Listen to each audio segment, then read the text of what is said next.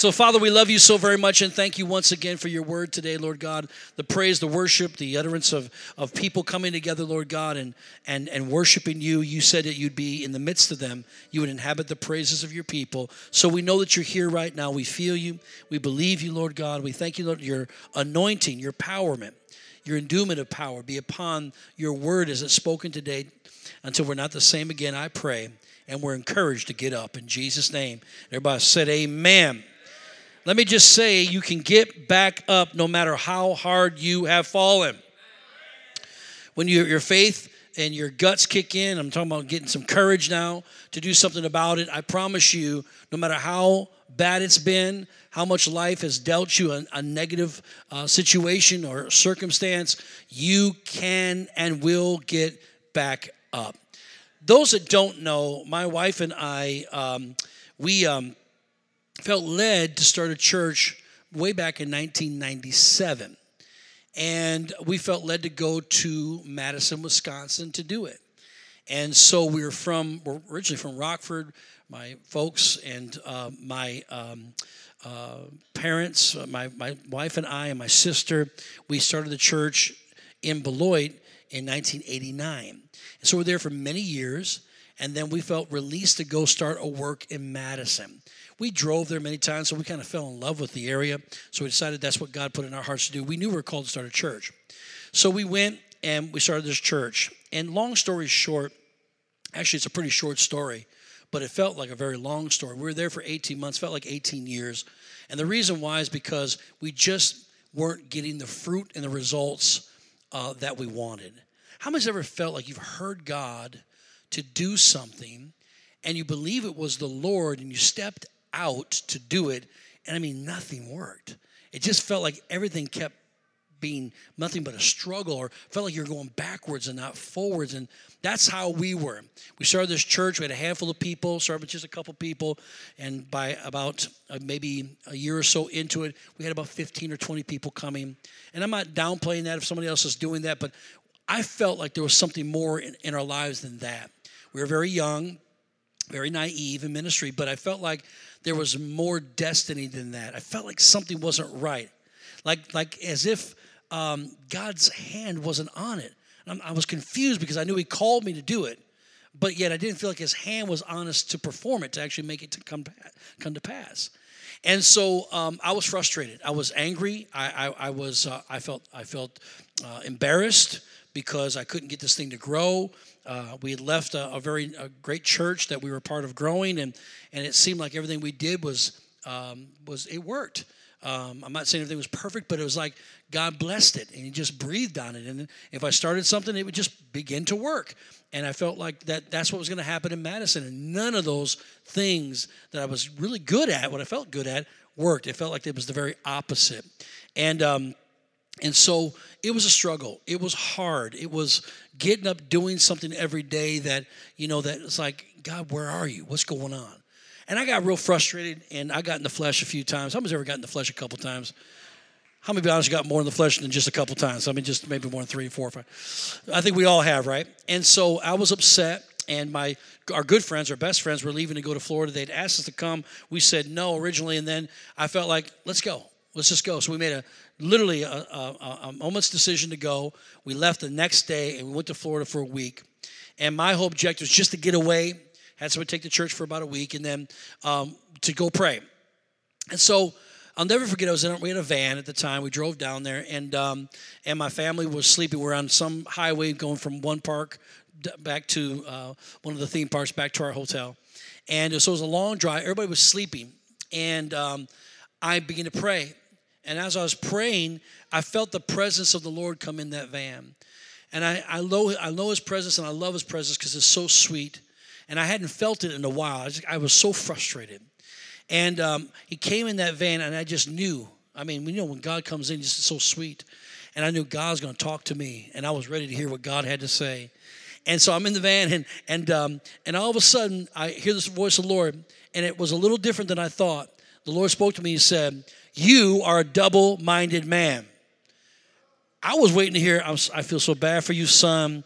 I know it's been a tough time for you. I want you to know I love you so very much. And anything your little heart desires, I'm going to give it to you from here on out. No. He tells me, You are, I don't know how he talks to you, but that's how he talked to me. You are a double minded man, and a double minded man is unstable in all his ways. Let not that man think that he can receive anything from me. He said, Quit being double minded and go do what I tell you to do. Now, he was trying to teach me something. You don't have to have a feeling, you don't have to have emotion. All you have to do is have the word of the Lord. Now, I'll tell you something, I kind of kid around about it, but I was just happy to hear his voice because I don't care if it's a rebuke or not. As long as I hear his voice, we're still good. Come on, we're still good. And so I went back and I tried to make a go of it, and we did, and we grew. We actually doubled the church, and so we were big time. We were 30 people now. Hallelujah.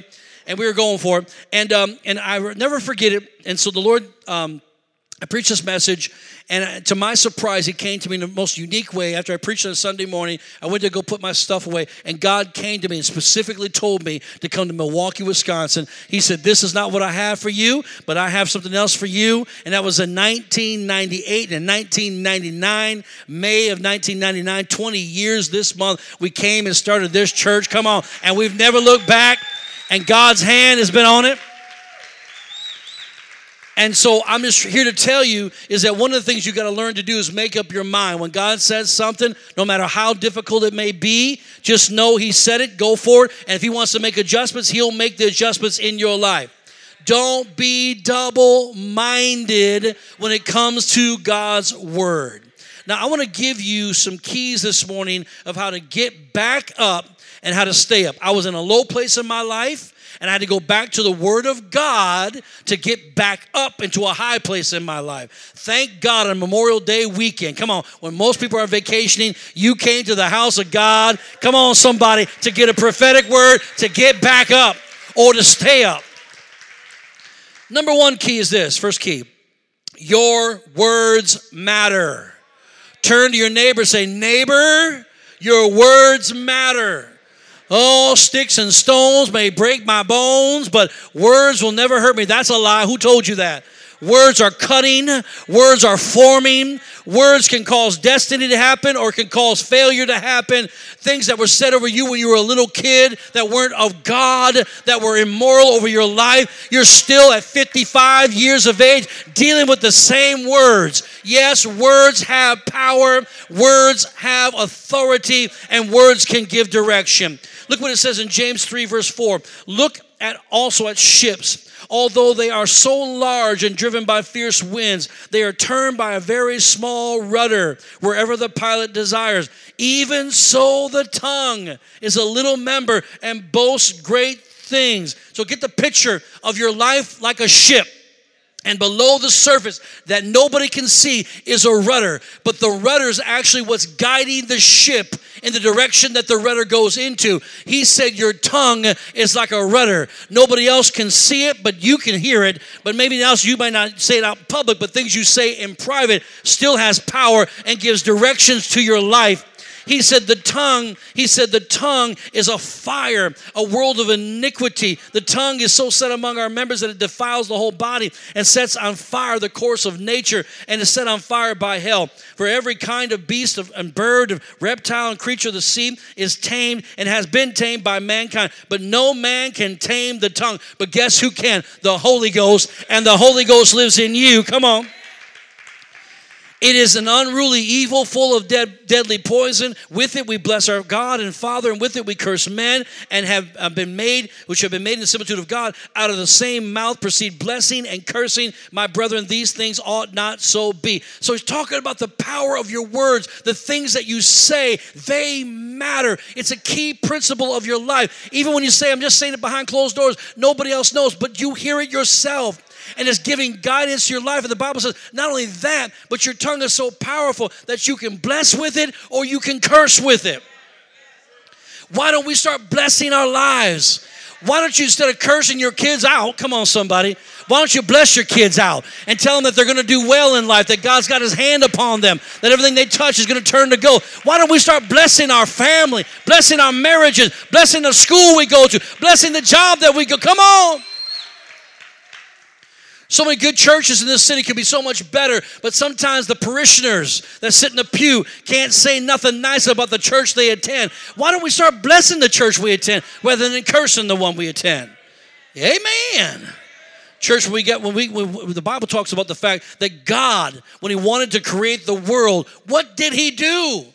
He spoke, and God said, and God said, Let there be light, and there was light. He spoke into existence the very thing He wanted to happen. And we, the Bible says, have been made in His image. The word image means to function like Him. You're not Him, you're not God, but we're like Him. He's our Father. He's our Father, and we're like Him. So when we come into problems, or situations or up against circumstances. When he was up against darkness, and the Bible says darkness was on the face of the deep, he didn't say, Oh, me, oh, my, what am I going to do here? He didn't freak out and go, Man, I really made a mess here. No, he didn't do any of that. He used his words to speak life into the situation. So in darkness, he said, Light be. He spoke to it what it was his desired end. The same with you and I. If that's like him, that should be like you and me. God wants us to speak like he speaks. And we live in such a world today that is so negative. Negative, negative, negative. It's like the first thing people are are negative. Trolls. Y'all know what that means? That's what people have become today. And all they want to say, is what's wrong with the world, talking, to, talking about how bad things are. But the Bible doesn't tell us to talk about the mountain. The Bible says to talk to the mountain. Speak to the mountain where you want to go. I'm preaching better than y'all want to shout. Y'all relaxed. Y'all thinking about potato salads. Amen. Me too. Hallelujah. You've heard the story before, but I want to tell it for sake of those that have not heard it. And it gets better every time I tell it. Hallelujah. Here we go. But this is true. This is a true story. My wife uh, and I, I wasn't serving God. She was serving the Lord. She was getting really strong, getting good teaching. And she was learning this message right here about the power of prayer and the power of our words that when we pray, I, I, just preached this on Thursday night. You can pick it up if you're not here on Thursday. You can pick up the message for, uh, for free online. And I preached about the name of what is it? What is in a name? Well, his name is Jesus. And he said, You can ask the Father in my name. And whatever you ask the Father in my name, he will give to you. That's the power of prayer and how important your words are. What are you asking the Father? What are you speaking in your situation? She was learning all that stuff. And at the time, we were um, had tickets to go to a show in downtown Chicago at the Palmer House. And uh, we were just kids. We were young, in our very early 20s. And, um, and so uh, we were excited to go, and we left. And it was back in the day before you had cell phones and all that other good stuff, right? we didn't have a credit card either. But we went, and um, my car was acting up. Like we were almost there, and it started acting up. And I noticed that it was overheating. So we get in uh, to the parking uh, structure, the parking garage, and it overheats. And the guy's frustrated because everybody's trying to get in. And here we are, we're overheating. You know, you're embarrassed, all that stuff. And so um, he says, pull the car over here, pull the car over here. So I pull it over there. He said, just leave it there. Well, he thought I was going to come just go get what I need to get, get, fix it, and get out. Well, I didn't. I misunderstood what he meant. So we go into the show. So we go into the show, and I can't even enjoy it because, you know, I'm, I'm what am I going to do? My car's acting up. And here I am all the way in Chicago. We lived in Rockford at the time. So we're about an hour and 30, hour and 40 minutes away. So, um, so I couldn't enjoy it. So during the intermission, I said, we got to go. So we picked up, we left. The guy sees me, hey, you got to get your car out of here. I said, yeah, I know. So he gives me the keys. I get the, key, I get the, the uh, car, start it, starts up. I pull out. I go, go to the like a little side road there. That's the street. Park it. Get out. Pop the, the, the hood. Look and see what's going on. I noticed the fan wasn't working. Was electric fan was not keeping it cool. So I opened the radiator and looked you know took the cap off, looked inside, and I could see all the way to the bottom of the radiator. How many knows you're not supposed to be able to see all the way to the bottom of the radiator? There's something called something green in there called antifreeze, right? There was none of it. I literally could see to the very bottom. It was just a little moist where it used to be, praise God, completely empty. And so here we are. I'm, we're stranded. This guy ain't gonna help me. He wasn't gonna, he didn't want to help me at all. I got nowhere to go. I don't know where I'm at. And um, you know, we don't have a cell phone. So um, I said, I'm thinking, what are we gonna do here? And so my wife said, Well, I know what we're gonna do. Now you have to remember, I'm a heathen, I'm not serving God. She's fired up for Jesus, right? Two different things going on here. So she goes, Here's what we're going to do we're going to grab hands and we're going to pray. And we're going to speak a word over this car that's going to obey us and we're going to get home just fine and safe. I said, Woman, you don't understand. Let me teach you some mechanics here. There's no antifreeze inside that radiator. We're not going to go but two blocks and we that's it. Car's not going to go any further. She goes, Oh, yes, it is. We're going to declare it in the name of Jesus and we're going to speak it. It's going to happen because I've been studying with the word. I'm thinking, lady, what's wrong with you, girl? This is, I mean, I, again, I'm trying to, I'm trying to get her to understand something. She goes, just grab my hand. So I thought, well, you know, I'll grab her hand. So I grabbed her hands right there. People passing us by the street. She grabs my hands. She goes, we're going to pray. Now say this after me. I said, okay, Father, in the name of Jesus, Father, in the name of Jesus. We declare over this car. And she's having me pray this prayer over the car and over our situation. Now, I'm not, I have no faith. I don't believe the prayer. It ain't gonna work. In my mind, this is stupid. I'm trying to appease her while I'm thinking about how to get out of this. And she goes, Now, start the car and let's go. I'm like, Oh my God, this woman. And she said, And every time we see a stoplight or a stop sign or we get somewhere, she goes, We're gonna give God some thanks and some glory for it. I said, Oh my God. She goes, Start the car. I said, Okay, you'll see. So I started the car. Boom, started right up. Okay, now we're going, right? And so we about, I don't know, a few blocks down. We hit the first stoplight. She goes, All right, I'll say thank you, Jesus. I said, I ain't saying thank you, Jesus. I ain't gonna do it. She said, say thank you. I'm not doing it. You have to say thank you, Jesus. We got to praise him for already being done. I said, Thank you, Jesus. You're good. Now we get a little bit further, about a mile down the road, and then stop sign. She goes, I'll say, Hallelujah. I said, Hallelujah. She goes, All right, good. Now we get about another couple miles. She said, Now say, Thank you, thank you, Father. I said, Thank you, Father. Now we're about 10 miles out of the city. And now she says, Say hallelujah. And I'm going, Hallelujah. Thank you, Jesus. Hey, I'm getting kind of excited now. I'm like, What's going on here? I said, I know what I'm going to do. I'm going to show her something here. I'm going to downshift this sucker it's a little four speed. I'm gonna downshift this thing and I'm gonna I'm gonna punch it and I'm gonna see what it can do. And I mean, guys, I'm on I-90 heading towards Rockford, and I mean I'm downshifting that baby, and I'm wow, and I'm redline. I'm going the RPM meters are going to the I'm red line, and then I'm, I mean, I'm just trying anything I can do, right? And I mean that thing, guy, I'm passing car, I'm zipping around. That thing had never. That car wasn't even designed to drive this good. It was like a Porsche 911. Come on, y'all. I'm not kidding you. It, am I telling the truth? We were flying. I mean, I'm just, I'm just, this is unbelievable.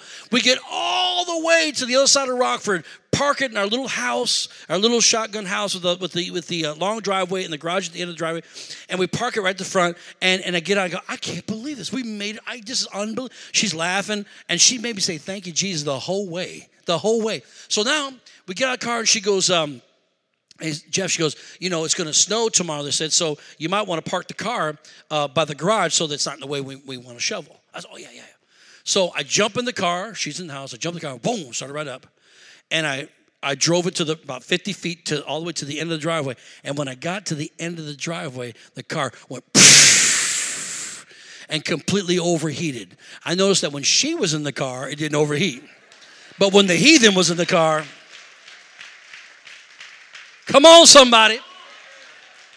And the fact that it could have anything to overheat with, there was nothing left in it. Guys, I'm, and I wasn't serving God, but I had to go. Something is up with that. There's power in this. Let me make the statement. Words are creative forces that bring into existence that which never existed before. That's why you're supposed to pray. It's not telling God how bad your day is, and you can do that. That's a start. That's okay. You can talk to Him like your friend. But it's not about that. It's more than that. When I pray, I want to declare what God's word says about my situation. I want to pray what God's will is for the situation. I want to pray something positive. What do I want to see? This is not, when you start getting a place when you start saying, Lord, this is not my life, then something's wrong with what's going on in your world, your life. Then start speaking what's supposed to be in your life. It's like we've been taught the other way. We got to talk how bad it is thinking that something's going to change out of that. Nothing ever does change out of that because that's not God's best for us. Romans 4 17, as it is written, I have made you a father of many nations. He's talking about Abraham here. In the presence of him whom he believed. Watch this. Here's the principle God who gives life to the dead and calls those things which do not exist as though they did.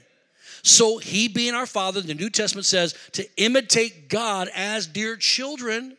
So, what, what does God do? He calls life into dead things, come on, and he calls those things that do not exist as though they did. In other words, the way God speaks is on another, on another level. And the way you see successful people speak in this world, they speak differently than everybody else. They see their desired outcome and they speak what they want to happen. And then their life, because their tongue is like a rudder, their life begins to shift into that direction. Now, you tell me Holy Ghost filled people can't get prayer eh, results out of prayer? Are you kidding me? Of course we can. Of course we can. With God on our side, we're not talking about just natural things here. And when you want to get back up, when you've been knocked down, when you want to move into your destiny, you've got to establish new order in your life and in your environment. In other words, you have to declare order in the chaos. Speak order in the chaos. Job 22 28, and you shall decree or declare a thing You'll speak a thing. Now, your thing is not my thing. My thing is not your thing, but it's a thing. And it's important to you. You shall declare a thing and it will be established for you. The word established means cause to be recognized and accepted and to be set into a secure position which cannot be knocked out. So when you declare those things by faith, God says, I'll establish it. So that what? So light will shine on your ways. I'm tired of the darkness in this world, the darkness in our lives. God doesn't want us to live like that in confusion. Now, watch this Job 22 29. When they cast you down, knock you down. Watch this. You say, exaltation will come. That right there will preach by itself. So I'm not to talk about how bad I, they did. Here they go again, knocking me down. I can never get ahead. One step forward, two steps back. Everybody's always on my case. I can't ever. Nobody ever gives me a chance. I don't have any opportunity. That's nonsense. When they knock you down, you're declaring your declaration. Your tongue should be saying, "My promotion's coming, though. My exaltation's coming. I'm about to get my breakthrough. Come on, y'all. I'm gonna have my healing. I'm gonna. My marriage will be put back together again." And then he'll save the humble person. He will even deliver one who is not innocent. Yes, he'll be delivered by the purity of your hands. That is God's best for our lives. Number two, moving along. The second key is to live expectant. To live expectant. It's only when you're expectant that you will find doors of opportunity, which lets me know that when I'm not expecting things to change, doors of opportunity do not avail themselves to me. But when I expect change, when I believe that something's about to happen in my life, that's when God begins to send certain people in my life. That's when somebody gives me a phone call. That's when my life begins to shift in the proper direction. Psalm 62 5, my soul, he said, wait silently for God, or expectantly is what that word means, uh, for God alone. For my expectation is from him. Psalms 130, verse 5, I wait or expect for the Lord. My soul is in expectancy, and in His Word I do hope. Everybody say hope. The Word of God brings life, the Word of God brings hope. Hope is the word expectancy, same thing. It's what I'm hoping for. I don't have it yet, but I'm expecting it to, I hope that it's gonna happen. I've got hope. And the Bible says, hope deferred makes the heart sick. Stick with me, I only have a few more minutes to preach. Hope deferred, when it doesn't happen, when you don't have hope, it makes the heart sick. Jesus said, out of the abundance of the heart, the mouth shall speak. And whatever you say will come to pass. So if my heart is sick, come on, somebody, it's because I don't have hope. If I don't have hope, I got a heart that's sick. And when I got a heart that's sick, my mouth will say the wrong thing. But when I've got expectancy, when I'm believing God for something impossible to change, when I know that God is about to change it even in the midnight hour. Now my heart is filled up. Come on, church and now I speak the right things, and now my life is on the right course and direction. Come on. Amen.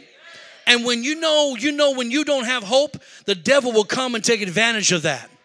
You'll open all kinds of doors through your negative mouth, come on, in all your situation, and it will steal the fight right out of you. You won't have a will to fight. Church, you have to remember, especially when you're down, God is always working good things out in your favor, even when you don't see it. You got to trust Him when you can't trace Him.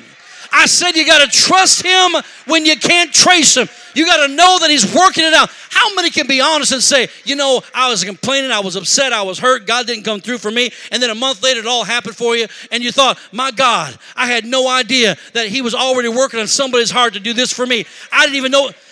When are we going to start learning that God's got our back, even though we can't hear it or see it?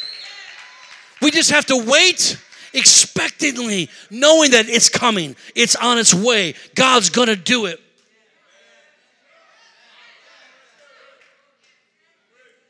Romans 8 28.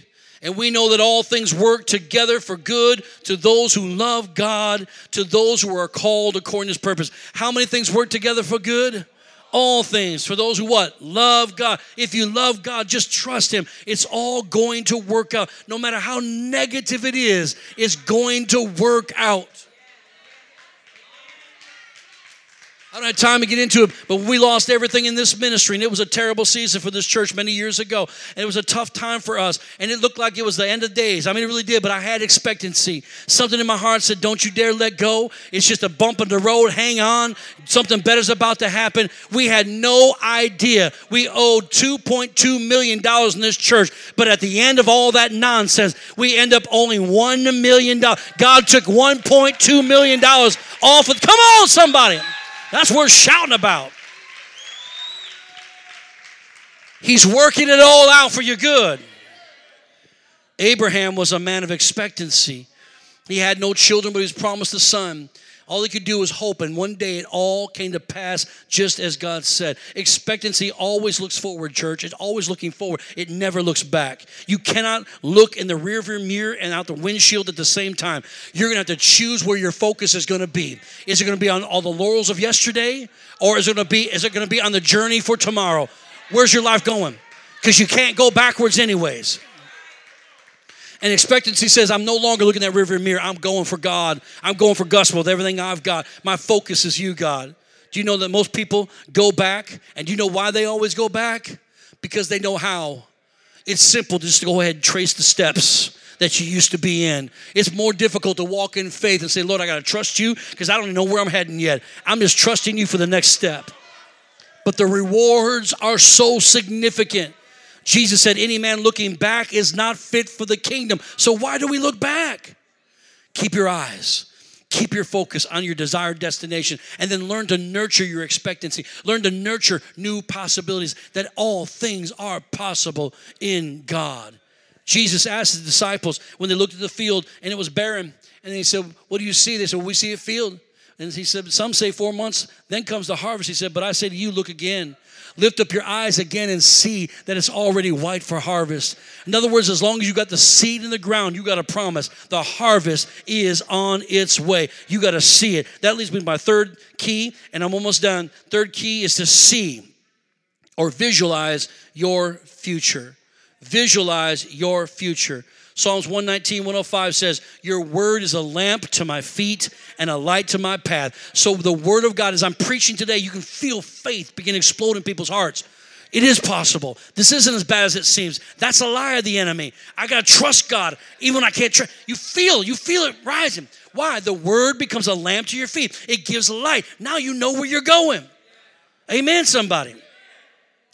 Um, I want to say this to you. Abraham, when God told Abraham, Father Abraham, and he said, You're going to have a son in your old age. That was hard for him at 100 years old, old to believe, his wife being 90. How is this possible? It's impossible. It's not possible. Well, with, with man, it's impossible, the Bible says. But with God, all things are possible. The word becomes a lamp. So he has to see it, he has to have a vision. It's required. Without vision, the Bible says people cast off restraint. So God takes him by the beach one morning and says, Hey, Abraham, can you tell me how many sand are here at the seashore? He said, no, I cannot. He said, It's innumerable. He said, So shall your descendants be. They're going to be like your children. At night, he takes him for a walk, stargazing. He says, Hey, Abraham, Tell me how many stars in the sky. He said, I cannot, for they're innumerable. He said, So shall your descendants be. You're going to become a father of multitude, a father of nations. Why did God do that? Because it's the principle. If he can't see it, he can't have it. So every time, every time his wife, come on, y'all, every time his wife says, Sorry, honey, I'm not pregnant this month. It didn't happen. Sorry, I'm not pregnant this month. It didn't happen. Every time, but he woke up in the morning with walking with God on that beach and he saw that sand and put his toes in that sand. He said, But I see these shall be my descendants. And at night, when he took a walk with God, he looked at the stars and said, You're the creator of all these things, and I cannot count them. But you told me, So shall my descendants be. I will trust you even when I can't trace you. He's what's he doing? He's visualizing his future. Very difficult to lay claim to something God tells you if you can't see it. I'm not talking about the natural part of it, I'm talking about the supernatural part of it. I want to preach that hard, but I don't have time. The fourth key, and finally, is this the fourth key is to stay open to wise counsel. You were not created to live alone making decisions all by yourself. Learn from those who have fallen a few times and know how to get back up.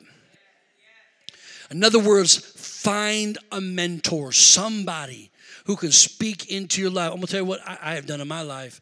I don't have people. If if a mentor is not willing to show me his scars, I won't follow him. If you tell me all the good that's happened in your life, thank God everything's been good for you, but I don't trust you because I know it's already a lie. What went wrong? I want to know what went wrong. I want to know when you fell hard. I want to know when it wasn't all right. And then I want to know how you got out of that situation because I happen to be in one and I don't trust somebody who's always had good things going for them because you won't be able to relate with me.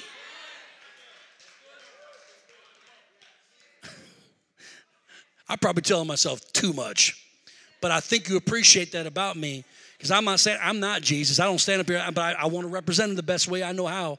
But I got some scars. But you got to find some people that's got some scars that will tell you the truth. Not afraid. Risk your friendship over it to tell you what you need to hear, not what you want to hear. And some of y'all got all kinds of friends. You know why you got so many of them friends? Because you like to go from one to the next to the next until they tell you what you want to hear. But that one friend, he loves you so much, he'll tell you what you, or she'll tell you what you need to hear so that you'll get up, back up, get where you're supposed to be. A true mentor has a few scars on them, but they have a relationship with God that has healed them from them all. Let me say this too not everyone is qualified to speak into your life. Choose wisely. Choose wisely. Choose wisely. Just because they have a Bible and a TV ministry does not qualify them to tell you how to live your life. And they may be perfectly fine for somebody else, but not for you. And in this day and age, when there's so much going on, on the internet, it will confuse you as to who's telling the truth. Quit that. You, you, the Bible says you have a lot of instructors, but you have not many fathers. I'm talking about that kind of fatherly or motherly mentor that can speak and say, This is what I see. And I know you might not want to hear it, but this is what I feel God is saying. I got a few friends like that. But I tell you what, I got friends like that too. That, that we don't have a friendship like like we don't go hang out, we don't have pizza together but I love them and I know them and I've seen their ministry and I like the way they handle themselves and I've gotten their I've gotten their uh, their their books or I've gotten their I, I said this morning I gotten their tape series. I'm like, who listens to a tape series anymore? Uh, kids, that's something we used to have as plastic and had like things you don't want to know. Anyways, but download, come on, you know, files, whatever. And so, and I've learned so much from, even though we don't go hang out.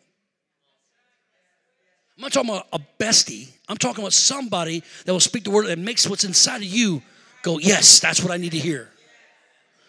Jethro mentored Moses. Moses mentored Joshua and all the elders of Israel. Joshua mentored all the other remaining uh, leaders of, the, of his army. Eli mentored Samuel. Samuel mentored Saul and David. Uh, Nathan the prophet also was mentored by David. Uh, David uh, uh, became um, Israel's greatest king. David mentored his army commanders and, and government officials to establish the United Nation of Israel. David also mentored Solomon. Solomon mentored the Queen of Sheba. Uh, Elijah mentored Elisha. Elisha mentored king, the king uh, Joash and others.